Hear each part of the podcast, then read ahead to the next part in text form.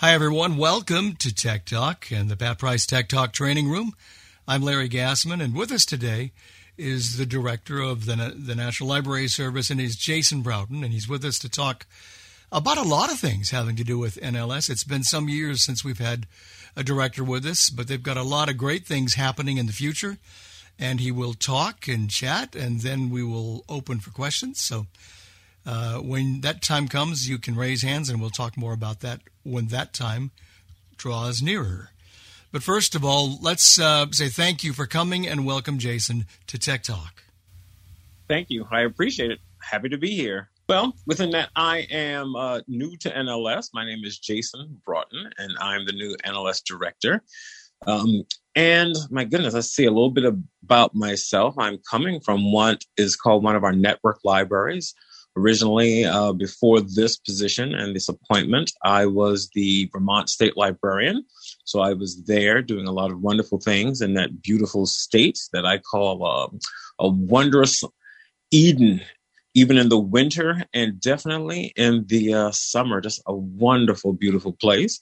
With that, our network library there was able to rename itself. Um, known as the Audio Braille Large Print and Electronic Resources Library, otherwise known as ABLE. It was one of the first in the country to focus on the services that it provides to people so that it could kind of refocus itself on doing what it does best, which is services for all those people in Vermont. Um, prior to that, I was the assistant state librarian there and again had a wondrous time. And prior to that, library director in Savannah, Georgia. There was a lot of people who asked, um, why in the world did you leave Savannah, Georgia to go to Vermont, particularly in the winter, because it can be quite a, a, very cold place, but it was a wonderful experience. And I had some friends there who had known for a long, long time, like 20 and 30 years. So just wonderful people. I also, um, prior to that, worked at the South Carolina State Library for a long duration. And it is where I became a librarian. And prior to that, I worked in education. Um, for, as a school teacher of science, a biology degree, and did quite a lot. And one of the things that people do know me for when they do get to meet me is that I do like uh, to cook and for those who really get to know me, if you are lucky, I will make a baked treat because I used to be a pastry chef at the early part of my career, but that was so long ago in the early 90s, so long ago. Uh, but time moves on. But again, enjoyable. That's a little bit just about me for those who might not have known who I was, but a lot to share. And I love again to talk and within that and just have conversation, but doing, I would say, quite a lot now that I'm director of NLS, I'm looking at what we can do for services in a variety of ways when it comes to technology, our collection, and a whole host of things and working with collaborative partners. Did you ever think long ago and far away when you were pastry chef, someday I'd like to be the director of the National Library Service? Or was that something that just happened along the way? I would say that definitely happened along the way once I became a librarian um, and a pastry chef, I, I thought I was going to be, I'll, I'll say it up front, someone told me, oh my goodness, in the 90s, they went, you could be the black Emeril Lagasse. And I was like, no, I don't think I'll be that great. Like he's amazing to me at that time. But the 90s was very different um, when once think about it because we didn't really have a lot of focus on food. It was always there, but the Food Network and food channels and how we deal with food now was not the way we did that in the 90s. There wasn't a lot of things one could do. You needed to kind of hone your own skill, make your own brand, probably do a cookbook. Um, cable TV had not is was just not the way it is now. So a lot of opportunities for those who are in the culinary realm to make their mark.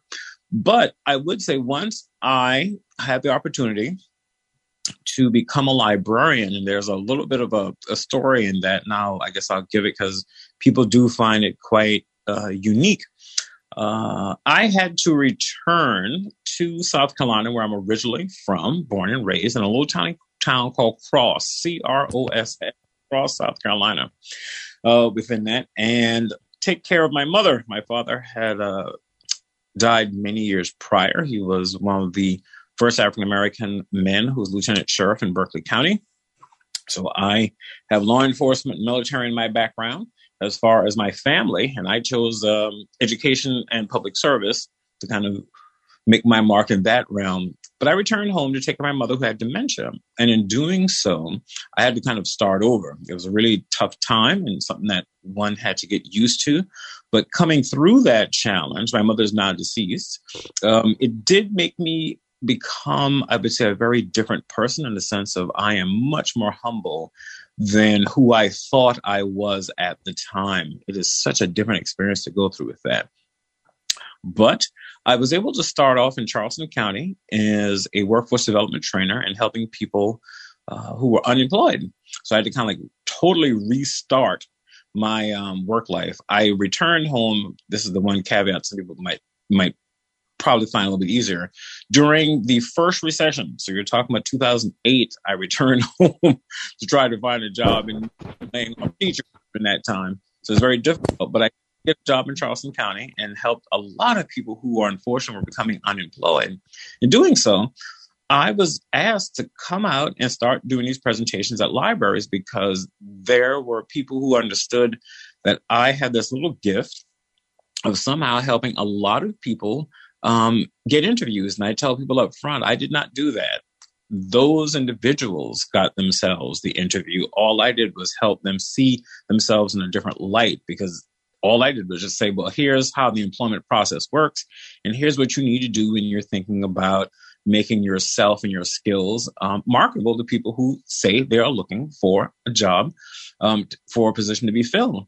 In doing so, a librarian named Cynthia Hurd, who worked for the Charleston County Public Library System um, in South Carolina, asked me to come to her library, and I did. And we sat down before this happened and just kind of discussed what it is she was looking for because I worked with all types of people. I'm talking about the mature crowd, so one would call them seniors. I worked with uh, young people who were having a hard time trying to find jobs because the adults were taking over those types of jobs. I worked with disabled, a variety of different capacities and different types of items.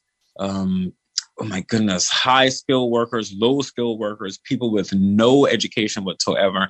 And then I had a very unique population of people I worked with were those who had access, let's say, to limited options because of barriers, in other words. So you might consider a person, we're not talking about very simple items like transportation in some cases, we're literally talking about um, arrest records and felons. So within that, I was able to get them opportunities to be interviewed in a variety of ways. And she just said, Could you come to my library and, and let's plan a program? Did this and had just a wonderful time working with her um, over many, many months. And one day she sat me down and said, I don't know if anybody's ever told you this, but I have something to tell you. And so here she is, the branch manager. And I was like, oh, I must have done something wrong. You know, but the branch manager tells you, hey, I need to tell you something. I just went, oh, somebody must have complained. I'm trying to figure out what's going on. She says, no, no, no, no, no. I need to tell you, I don't know why someone just didn't connect with you first. And again, I was like, oh, did I have bad breath? Was there a bug in my nose? I, I don't understand. I'm kind of slopping my appearance. And then she says, I just wonder what would have happened if someone had gotten to you and just discussed with you what it means to be a librarian. And I remember looking at her like, there's no money in that. I, I, I don't understand this. and then she says, well, you did go into education. There's no money in that. And so we both had a wonderful laugh. But she was very serious about this. And I, I told her, I said, one of the things that was very unique about me is I was scared to death of the librarian when I was growing up, actually scared to death. I would never forget her name. Um, she's a deceased woman, a wonderful woman once I got to know her, but her name was Gertrude Smith. When I was going to Sandridge Elementary, I was terrified of this woman, terrified. My mother told me I came home one day almost like in a panic attack because she told me that we had to learn the ABCs or else, and I just was about to pass out as a child. I couldn't couldn't stand it. But I, I learned my ABCs to make sure that I did not have any type of issues occur to me um, as this occurred in the late 60s and early 70s. But within that, when she said this, she kind of planted the seed and I didn't think much of it. And I still came around every so often to do programs for her. We had a wonderful, I would say, friendship that was burgeoning. And then one day she said, I have something that I saw. And I looked at it and I said, Oh, there's a job offer. And she says, I think you'd be great for this job. And it was with the South Carolina State Library. And I remember just looking at it and just putting it in my bag. And over the weekend, when I was preparing, because I'm a preparer, I prepare, you know, for Monday and for the week on Sunday to kind of understand what I need to do. And I really looked at it and I started to notice that I was doing all of the job requirements they were asking and more. And so I applied. And um, to my shock, I actually got the job in Columbia, South Carolina. So that is where the State Library of South Carolina is located. And I became again a workforce development trainee, except I was now assisting all of the libraries, primarily public in the state of South Carolina, with workforce development and helping people at that really tough time coming to libraries to apply for jobs using connectivity through the public service computers that they have. Think about library programming and helping the unemployed, youth, uh, people who already had degrees but were just trying to figure out what to do during this time because it was quite unique. South Carolina was at that point one of the 10 states hardest hit with unemployment in the country. And so I was in high demand and would come by and do programs for her.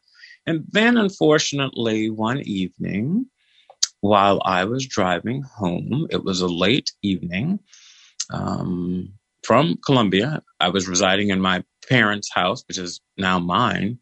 And I remember hearing this, which was there was a issue in Charleston. There, unfortunately, had been a gunman who had decided to go into a church, and I thought nothing of that. The next morning, I got up, and then, to my surprise, because I listened to the news while I would drive to work, they said they understood who was now unfortunately no longer with us from the church, which is Mother Emanuel.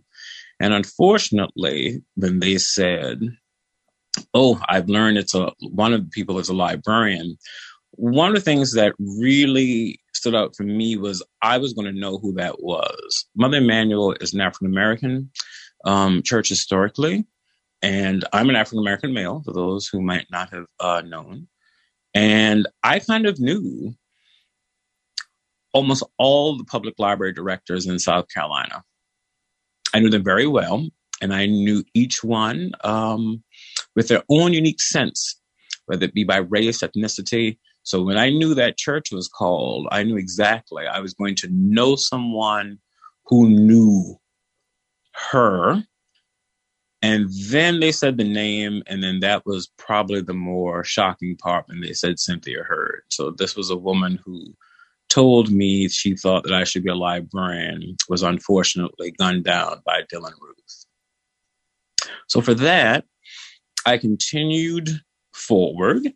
And eventually, um, which is a whole another conversation that we're not going to get into, one which a, a bunch of unique happenstances and serendipity, as some would say, I ended up um, a few years later becoming a librarian. And I hope I have lived up to the expectations that she has held for what she did at her library, which was some wonderful things for the community. She was such a community oriented person that um, I just continued forward.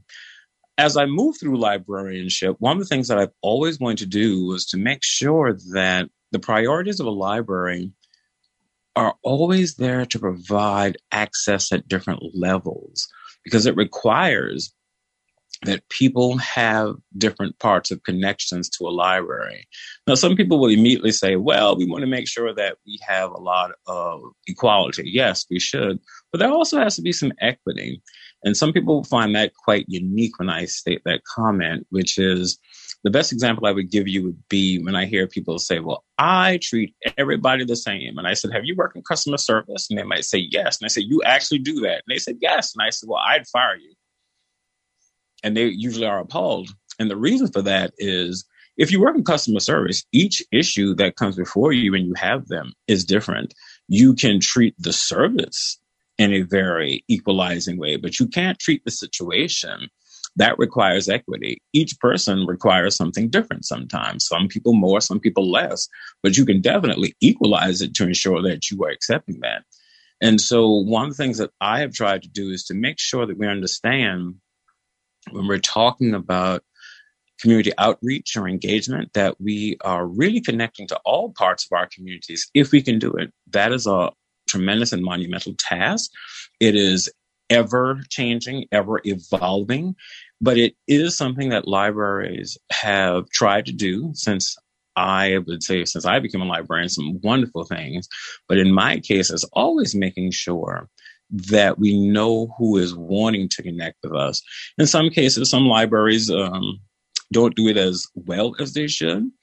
But in my case, one of the things I've tried to do, particularly working at state libraries, is to make sure that we really have a robust, diverse group of people, particularly when it comes to those who are vision impaired and print disabled.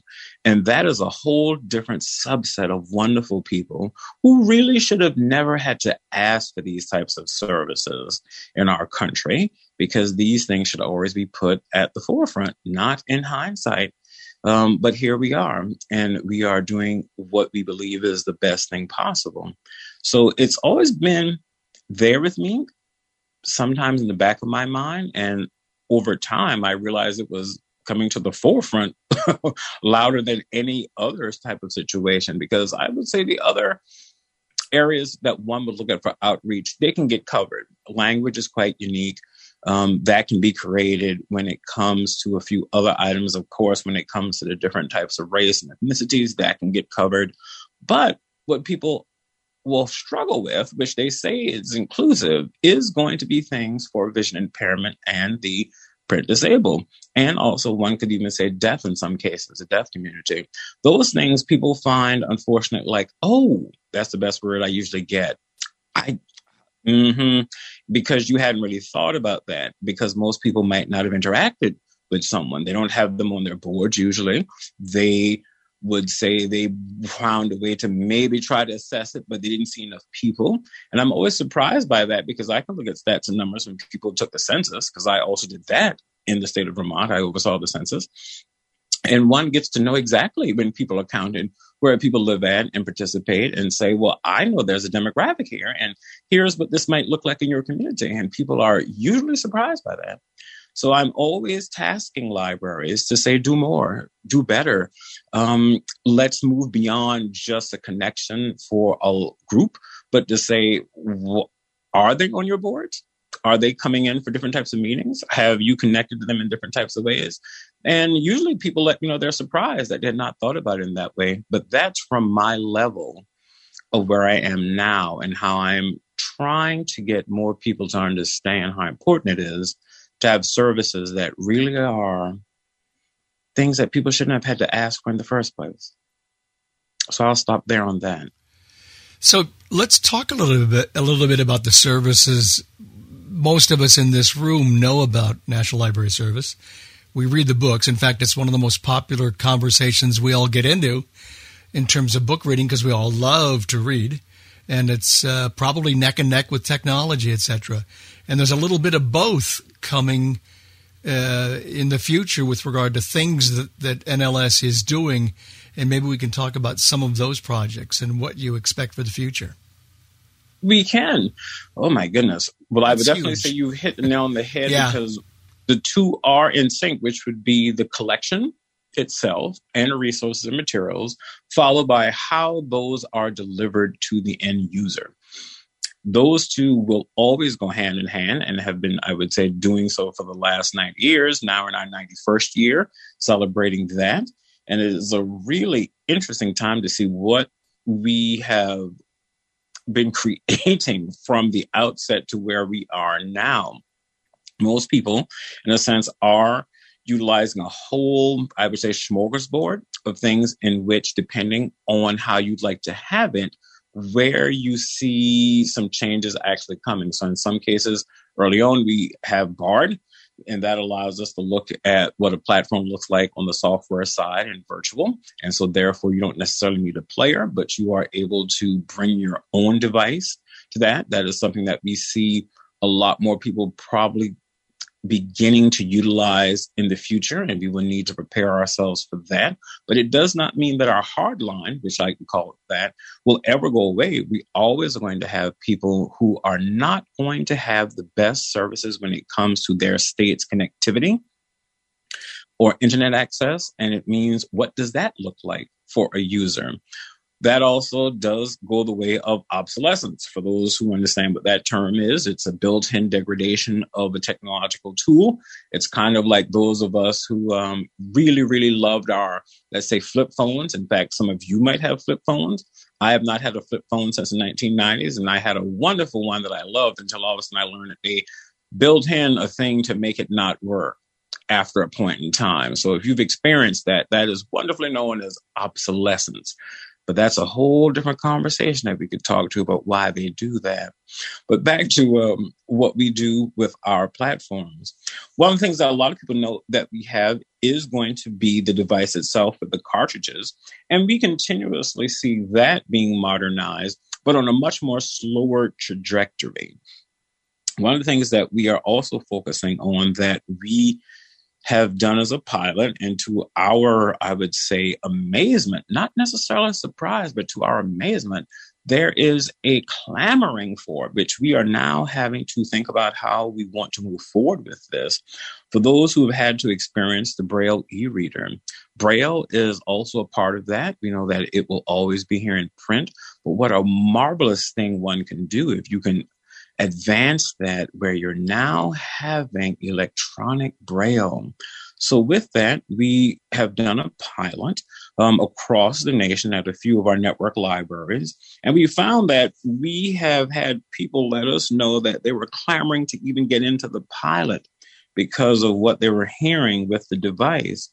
So, we are looking at procuring more of those devices. Right now, however, because of the way life is with this pandemic, supply chains are, are slowed and kind of down. So we are having to navigate that because things unfortunately were globalized, whether you like that or not, prior to the pandemic. And we are now experiencing the, let's say, rebound of that. What does it mean to have those supply chains start to reset and then reformulate? Plus, there's a few other things that are occurring, which is um, inflation being one, and because of inflation, gas. So you're talking about transportation routes. But never, nevertheless, we were extremely pleased to see the feedback that we received from a lot of people with what they were downloading and the amount of increases of people utilizing it through the pilot where the numbers were just wonderfully astounding to us and is considered a bright star. So we are examining what it looks like to have more. And then we will also look at what does it look like to distribute that in the near future. But when I say the near future, we're not talking months. We're given the situation, we're probably talking about a year. But we are thrilled to see the responses and comments with the e-braille reader project that we have come back to NLS for what it actually does and making sure that we can offer a full spectrum of different devices when it comes to our online, which is Bard, the e-braille reader, and some other items. We were looking, I would say we've slowed it a bit, at a different venue, which would be a smartphone but that has given us some pause, is the easiest way to say that. It might not be what we might want to do, but we are still examining what that can look like. There's a little bit more of a challenge on that. I'm going to get into the, the technology side of it. It just is a very, very unique and different item, and there are some cost constraints that are quite interesting. As we still examine that, one of the things that we have found that a lot of people have also discussed with us, which is if you have a voice um, automated service that you can have conversation with, such as an Alexa or a Siri, that is something that a lot of people have kind of hinted at what does that look like if NLS could do something like that. So we are also researching a voice activated system. That, of course, is a wonderful challenge. And if one were to do it in a way that is extremely successful, it will probably change a lot of the people who are also trying to achieve this goal. For example, no one at this current moment has had voice activation connect to a library catalog or a catalog of almost any type and do it in a way that is seamless. One can give examples, but one must also think of it in this way from a librarian's perspective. I'm trying to make it where people can kind of um, think about it this way. You are asking an algorithm to connect to basically a database that, in my opinion, has to be perfectly pristine, which means you have incorporated all of the key search terms and all of the various cataloging fields, which means that any command in any geographical accent, verbiage, tone, dialect can be understood. And then once that is inputted, it will know how to then search the catalog and find exactly a gathering of formats and genres that you might be interested in. Even if it's not the exact one, it will get you close and allow you to peruse which one you would like. Unless, of course, as I said again, it is so extremely pristine and precise that when you say you wish to have it in a specific format, it takes you right there. That is a challenge because you have two separate things that need to be wonderfully specific and accurate that when they do start to connect with each other, it goes off without a hitch. But that's the part that's the hard part. And I would say that we are researching this, not from a talk standpoint. We are in a prototype phase of looking to see what this might look like. And for the federal government, we would probably be, for the market itself, on the cutting edge right now of doing this. So we, I'm not going to say are thrilled. We are happy, but we are very methodical and it takes some time and we are uh, taking our lumps as it comes because it's not easy there's a lot of challenges with this but we are very happy to be going the way we are i can't give you any more than that i know that that is the best update i can give you but we are a ways away from making it um, the way we would like it before it could get to any type of release because there's a lot of things that need to be adjusted and found out to be corrected before such an item goes. I would assume that one of the issues that plague Siri and Alexa is sometimes how the user asks the question. Correct. And so if that comes into play, I mean, I don't know that we. How do you get it to the point where the user asks the question close enough so that the assistive device knows how to respond and give the answer that that user wants? You're talking about having, as I said, a lot of data mm-hmm. being into that system where it can pull terms that it believes is associated with what you are trying to say. For example, you're looking at um, oh my goodness, colloquialisms that also have to be added, regionalisms.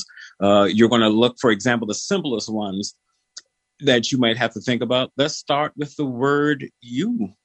Now, if you are northern, sometimes in New England, you might hear, of course, New Jersey, New, New York style of use, use guys. If you're southern or Midwestern, we're dealing with y'all.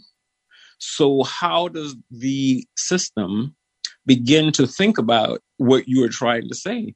All of that would have to be inputted. So, you're talking about a huge index of terms in which once it rolls off of the lips, it at least will say, I think I know what you are trying to ask for. So let me begin pulling up this Rolodex of terms and get you as close as possible. That is an interesting challenge.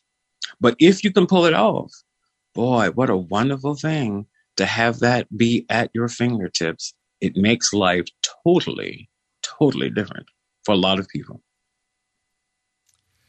We have uh, probably 30 minutes left, and I know that you have more to discuss. We also have a few raised hands, or did a little while ago. 75 people in the room, so we ne- we definitely have some people who are raising hands. Yeah, I'm here. Okay, okay. Uh, Joshua is first. All right. Um, I just want to uh, make a quick comment. First of all, uh, Jason, great presentation. Um, quick comment those of you who have iPhones, one way that you can use your Lady A right now to listen to Bard books in the Bard mobile app is to go into into the A Lady app, go to devices, and connect your iPhone via Bluetooth. And then all you have to do is tell your A Lady to connect. She will say searching, and then you hear a tone. Then your iPhone will be connected via Bluetooth to your A Lady, and then you can go into Bard Mobile and go into your uh, Bard book and play it through your A Lady. It sounds really, really good, by the way. So it can be done now if you have if you have a smartphone. Just wanted to pass that on. What a wonderful, helpful tip. Thank you, Joshua. Thanks. Okay, Marcia. What I would like to see happen is in the Bard mobile app. Um, if you have to get a new phone for whatever reason, you lose all you lose all of your books. And so what about getting Bard up into the cloud or in such a way that when you have to get a new phone and you're backing up your apps and putting it on your new phone, you don't lose all your books. That is something I'm writing down right now. You have touched upon a topic that we are in talks with, and we are looking to see what this looks like for the federal government to assist us with this in our IT department, which is to move Bard to the cloud. So that is its own process, but this is now being noted that this is a request and I have uh, written this down. So as you ask me questions, you better believe that I'll be taking this back to parts of my staff and my senior advisors, particularly in IT, and letting them know about some of these types of items. So with that, I can't say that will answer the question, but I definitely believe it should if we pull this off right. Because one of the things that my staff um, I would say understands for me is they hear a little phrase which I say, we don't have to, in a sense, be right. We need to get it right, which is the more important item. And items like this sound like it needs to, in a sense, be done right so that we can get it right. So I'm going to take this one back and find out what this actually looks like. I am happy to um, offer answers back to Larry and that way it could be promoted back to the community. So I have his email and I'm writing down these questions and I hope to get some responses back to you. And then we'll uh, put them on the list so that people can yeah, see them. Thank you very much. Thank you, Marcia. Okay, Jeannie is next. Um, I'm very glad to see, even though I haven't been playing trumpet for a while, I'm glad to see that you have more trumpet music available you know, such as like the three volumes of the auditions that trumpet um, often have to play in auditions to symphony. Um, but I want to know how is your digitized program coming along?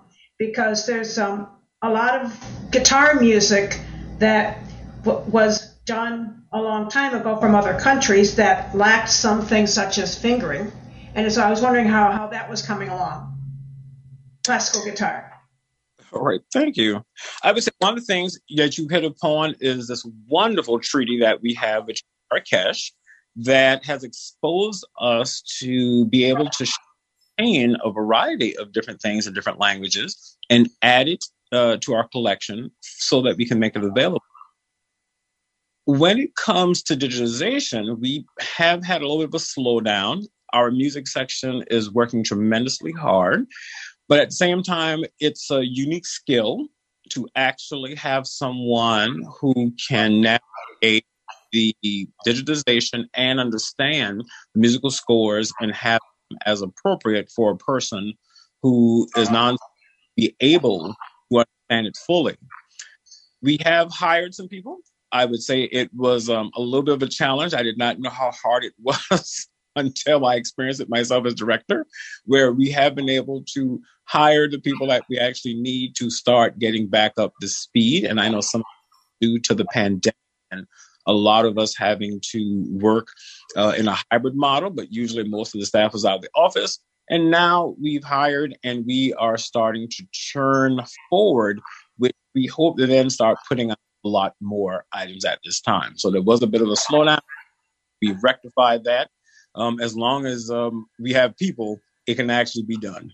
So I apologize on that, but it is a little bit of our life given what the pandemic has done to us as a society. But we are now starting to uh, churn ahead, and we hope to add a lot more items to the collection.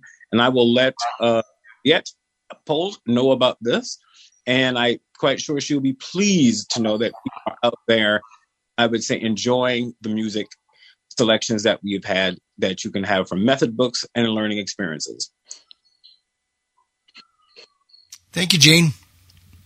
Okay, Abraham is next. I'm wondering, I know you guys have the treaty that you talked about. Is there any chance in the near future you might start getting some more books from the UK and Europe added to the collection? UK and Europe. Now, yeah. that I would have to check specifically on the agreements because one of the things that people know is these are all uh, agreements in a sense, connect with to see what those are.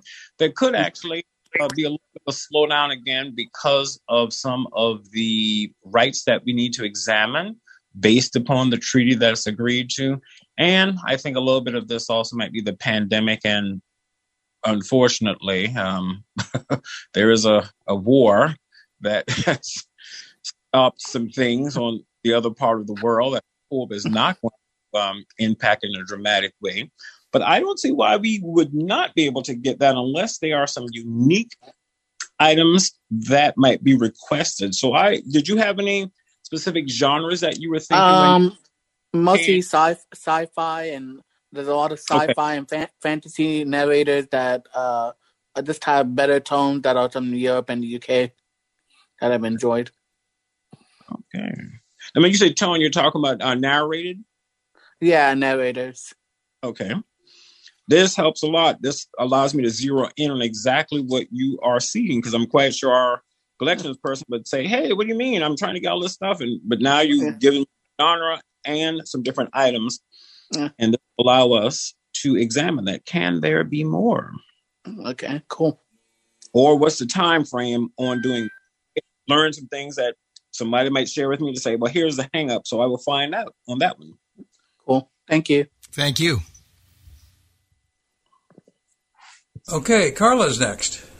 First of all, um, you had alluded to the um, you know the alexa being able to listening listen to the books through alexa and i was wondering if you needed an iphone to do that or if you could do that through your computer app you know you could go through your alexa app there because that's how i set mine up and the other thing is um, i would like to know i'd like to have more of a description of the new cartridge player. I understand that our current cartridge player is coming to the end of its production cycle and that you'll be rolling out a new one that's sort of going to be like um, some sort of a more like a Victor like thing or a Stratus like thing. And I'd like to know more about what it's going to be like and, and when it's going to be rolled out. Uh, so those are my questions. Hmm.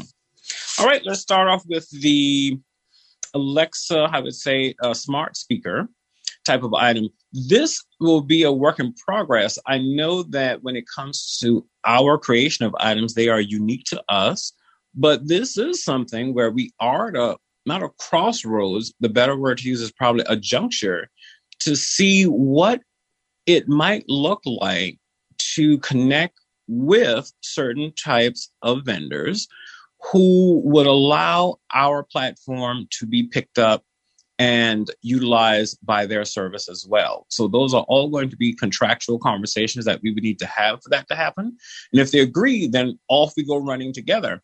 Um, of course, that means having a lot of conversations because we are the federal government. and if you know how that kind of works, there's a lot of legal conversations that would need to be held as to why we want to do certain types of things. But it is something that we would be entertaining Otherwise, if that is not the case, then it would be a standalone type of item. But I'm quite sure there would be other expressions, is the best way to say it, of how it could be accessed. It might not exactly be let's say, a Spotify or a unique type of channel, but I believe there would be some cross pollinations to probably a few software platforms more than just having it on one individual thing, which would just be the NLS type of system. Because our goal is to make sure, at least under my reign, that we are able to be what you would like us to have. And if we don't have it, we'd like to make sure that we can connect you to those who do. So it's in an essence of looking at ourselves as we're always a library, but I call ourselves a true library in the sense of resources, but also informational. So if we don't have it, we'd like to make sure that we can direct you to where that actually can be done. And that's a little bit of a change in direction and one that we are going to uh, be doing in the future. Part B of your question sounds like you're talking about what is known as our uh, DTBM and our DA2 machine, which is going to be kind of like a bridge player. When I say a bridge player, it is like a stopgap as we are looking at just as what you said, what it looks like to realize that we are coming to the end of a life cycle for one specific type of player and need to begin thinking about what the future looks like with another. Those discussions have started. We have, in a sense, some prototypes, but there are some things that we are wanting to perfect. And as you might have heard, one of the problems with uh, the good can be the enemy known as perfection. I would prefer to have something perfected, which we want to make sure our users have the best quality and the best design and also ease of use. And if that is not happening, what we are needing to do is to ask some questions of the people who are creating these items what can be done on that. The device would be lighter. I can definitely tell you that, not as heavy. Um, it will be sleeker. The buttons will pretty much remain the same, but they will be a little bit different, again, for ease of use. Um, that's the best I can kind of say because we are still, again, in a prototype stage, but it is coming and we are beginning to feel comfortable with what it looks like. And then we will roll it out for people to tell us what they think about it. But there are still a few glitches that we would like to work out when it comes, in a sense, to some of the, I would say, voice and the speech. It is not exactly where we feel as comfortable as we would like. Phone user area code 757. Hi, Jason. I just left working at the, I was working at the Virginia Beach Subregional Library with someone that you know, Caitlin. Oh yes, I, I just, years. I still we still connect though through social media. Yes, wonderful yes, woman. Yes, she's wonderful. And my my question and comment would be that I just I just don't understand why Victor Stream users have to get all these keys because if you're using an iPhone, you know, I mean, I've heard well they don't want other people using the I don't know the the Bard and all this stuff, but other people have. I mean, we have iPhones and we don't have to get keys. Why do we have to have keys with for the Victor Stream? Because believe me, this is something that I did a lot in my years of working at the subregional was helping people with passwords and helping people get their keys. And for most of us who have Victors can tell you this is really a pain. that's something I would like to see changed. And also, I was wondering if in Bard they can put the foreign language books in a separate link. Sometimes you will have 50 foreign language books, one right after the other. And when you're scrolling through, it's just an, an added nuisance. That is my two suggestions. Thank you. I, I could give you a bunch more, but I won't. I won't take everybody's time to do that. Well, I appreciate that, Tell. I said hello. I definitely will be taking this back to our staff, and there are some things that we're going to start mm-hmm. to look at. Um, I would definitely say under my reign, which again is we're looking at ease of access and what does that look like, as opposed to creating, I would call them hindrances. Now, of course, that does not mean that we are going to be working as fast as one might like. I will always say this again, which is we are the federal government, which can mean that we are working at the pace of a slow melting glacier.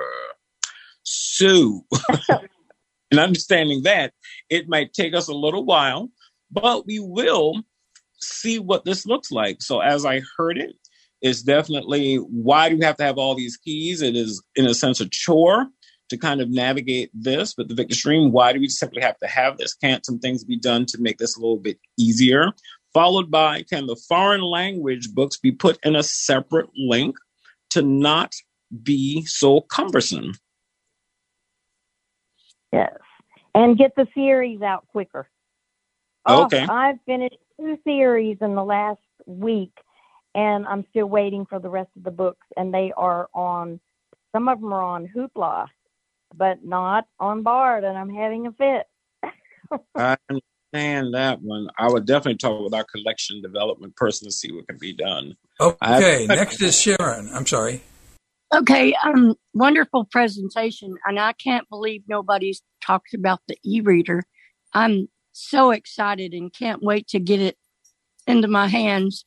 Um, will we get a choice, or will we just get what the state gets? And are they going to start doing more, a lot more braille books, which since the e-reader is coming out? Hmm. Great questions. At the current moment, we are working with uh, two vendors. One of them has definitely been able to put out, I would say, a little bit more than the other. But based upon what we have, we are probably going to look at what the cost factors are and the availability to make that decision. At the moment, I can't say which one it might be because we only have two vendors with it, so it'd probably be one or the other.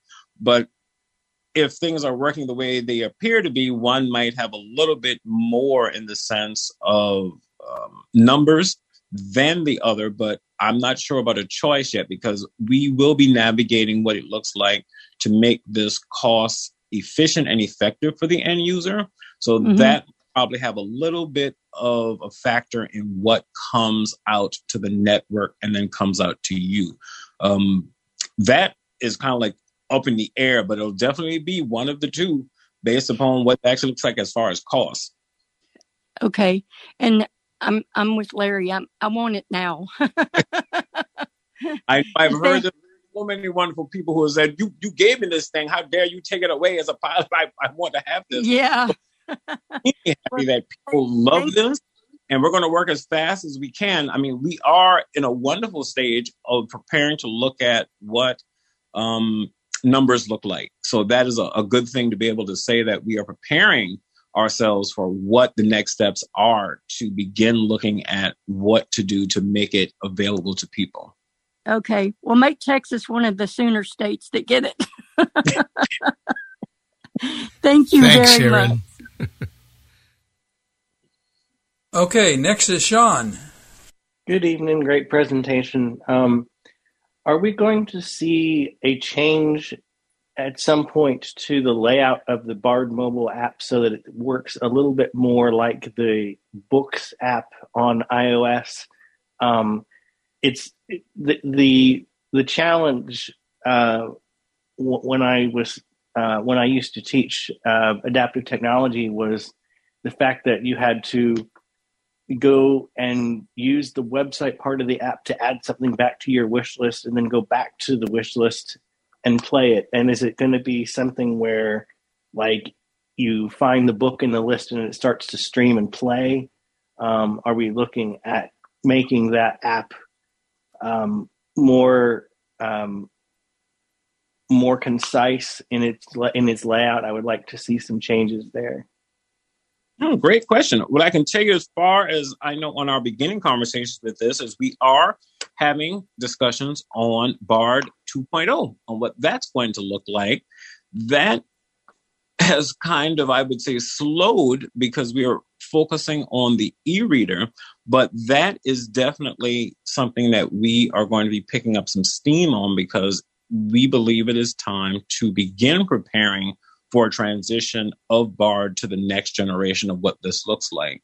As stated before, one of the things that we know that we're going to be doing is transitioning it to the cloud, and that'll allow, um, hopefully, for faster speeds and definitely a much, I would say, more memory filled item, which allows us to think about how our collection can be increased and also just for connectivity so people have a little bit more choice.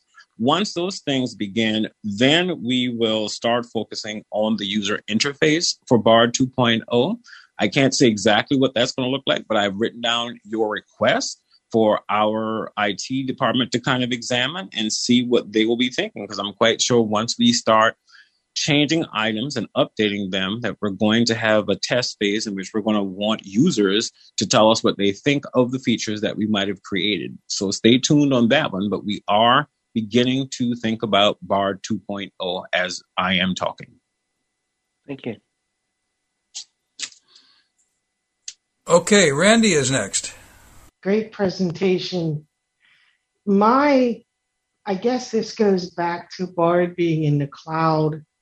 I would love to be able to use Bard Mobile on both my iPhone and iPad and read the same book, and no matter which device I'm reading it on, pick up right where I left off. Okay. And we Pennsylvanians are excited too about this e-reader. So great news there. Looking forward to that. Thank you. Thank you, Randy. Noting that. So I to make sure I have it, because I know what this looks like. It's basically if one had a book and you simply set it down and you put your page marker in it, you were able to come back to that on any device and start off where you were at between the two devices or even more. Okay, definitely going to uh, have that one written down.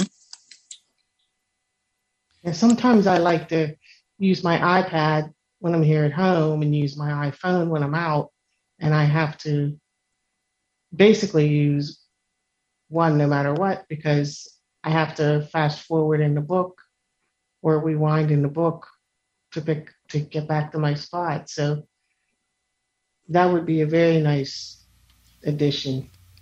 Thank you. I can already tell that's a, a syncing mechanism that has to go along with that because when devices are like that, they both need to be able to sync with each other to make sure they're constantly updated on probably where you last stopped. So that definitely is an interesting feature. Okay, you, phone user, area code 407.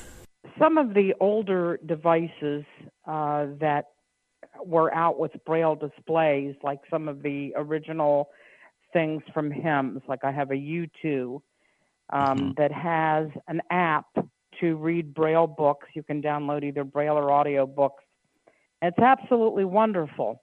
Um, but when I got, you know, some of the later devices, like the Braille Sense 6, for instance, we don't have an app like that. And when I've asked about it, if they could put one on, they have said, um, you know, that you guys have to give them permission to do that, that you want us to use the Bard mobile app. And, you know, it's not bad for audiobooks, but for Braille books, that Bard mobile app, using it on a device um, like something like the Braille Sense, for instance, the Braille Sense 6 or some of the newer devices, really does not work well at all. It's just not an hmm. effective app to use on there. And I really do wish that um, you would work with some of the companies like HIMS and things like that, and you know, give them the authorization to um, put an app like they used to have back on some of the current devices for Braille books. I would definitely examine this. I'm quite sure there's a few ooh, areas that I know I'm going to need to connect to on this question, since I'm coming through the door, on what challenges probably were in place that made NLS not want to do this. So I will examine this okay. one and come back with an answer. that would be I, extremely helpful sure. and very appreciative. Thank you. You need to work with other companies to get permission to have an app. Thank you, Shirley. Thank okay, you. next is Betsy. I was an e-reader tester and loved it. It was definitely a different machine, but I learned it and was able to train other Georgia patrons. But my question is, um, we were told at the beginning Bookshare was going to be made available, and it still isn't. Is that still in the works? Oh, it is. it, it is. Uh, that is something that we've had to navigate very thoughtfully. Um, we have been working, I would say, very methodically on that specific item. There are some things that we need to make sure that we could pass when it comes to a few in house questions, particularly from, I would say, some legal entities as to why we would have that specific vendor on and what happens to anybody else if they ask. So there are some processes that we needed to think about in the event someone else says, Why aren't we on this?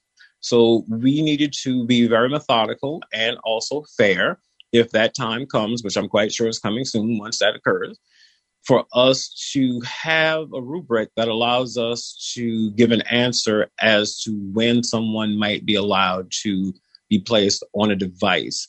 As I said, one of the things that's really helpful at this is we are trying to make sure that if we don't have things in our collection that our users might benefit from, we want to make sure that we at least can direct you to who has it while also not allowing advantages is the easiest way to say that by another vendor over another. So we think we are navigating this in a really strategic way and one that allows us to be equitable to all persons who might connect with us through conversations to say, what does it look like if we wanted to share some information with you for your users because you might not have it in your collection?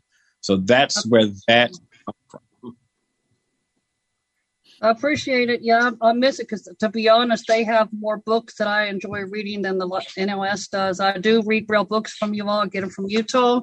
I do pull books off on Bard on the on another on the e-reader, but Bookshare definitely has more of the type that I would read, and mm-hmm. um, their descriptions are actually better because in a book club I'm in, they use the Bookshare descriptions for the book instead of your all's descriptions. So it's just interesting. You could tell more from their descriptions what the book is about. They give more details. I fully appreciate that. Just know that I think that what you just said will also have an impact in the coming months as well. I think you will see there will be a change to annotations coming quite soon. But that's all I can say on that. I appreciate it. Thanks for taking time for us tonight quite welcome. I will say for uh, all of the listeners who are still hanging there with us, I know it's getting a little bit after nine. One of the things that I can say that I do enjoy about this job is I get to utilize two parts of experiences that I've had early on before I went into culinary arts and then followed by uh, the sciences, a degree in biology. I had a little bit of a background in IT. And this position in a unique way has allowed me to merge the information science, which is librarianship, with the information technology because NLS crafts, creates, requests, demands, requisitions, prototypes of different things to be created either in house or by a partner to do that for us.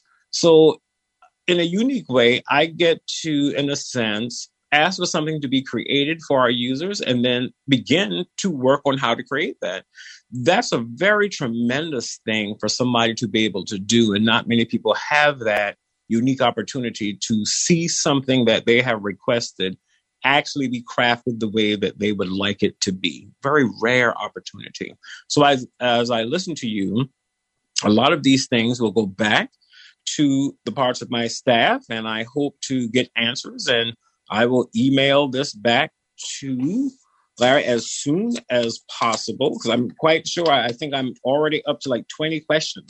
You guys have been great with giving me additional items. So I'm definitely working off off of the taxpayer dollars that you've given me tonight. Thank you so much.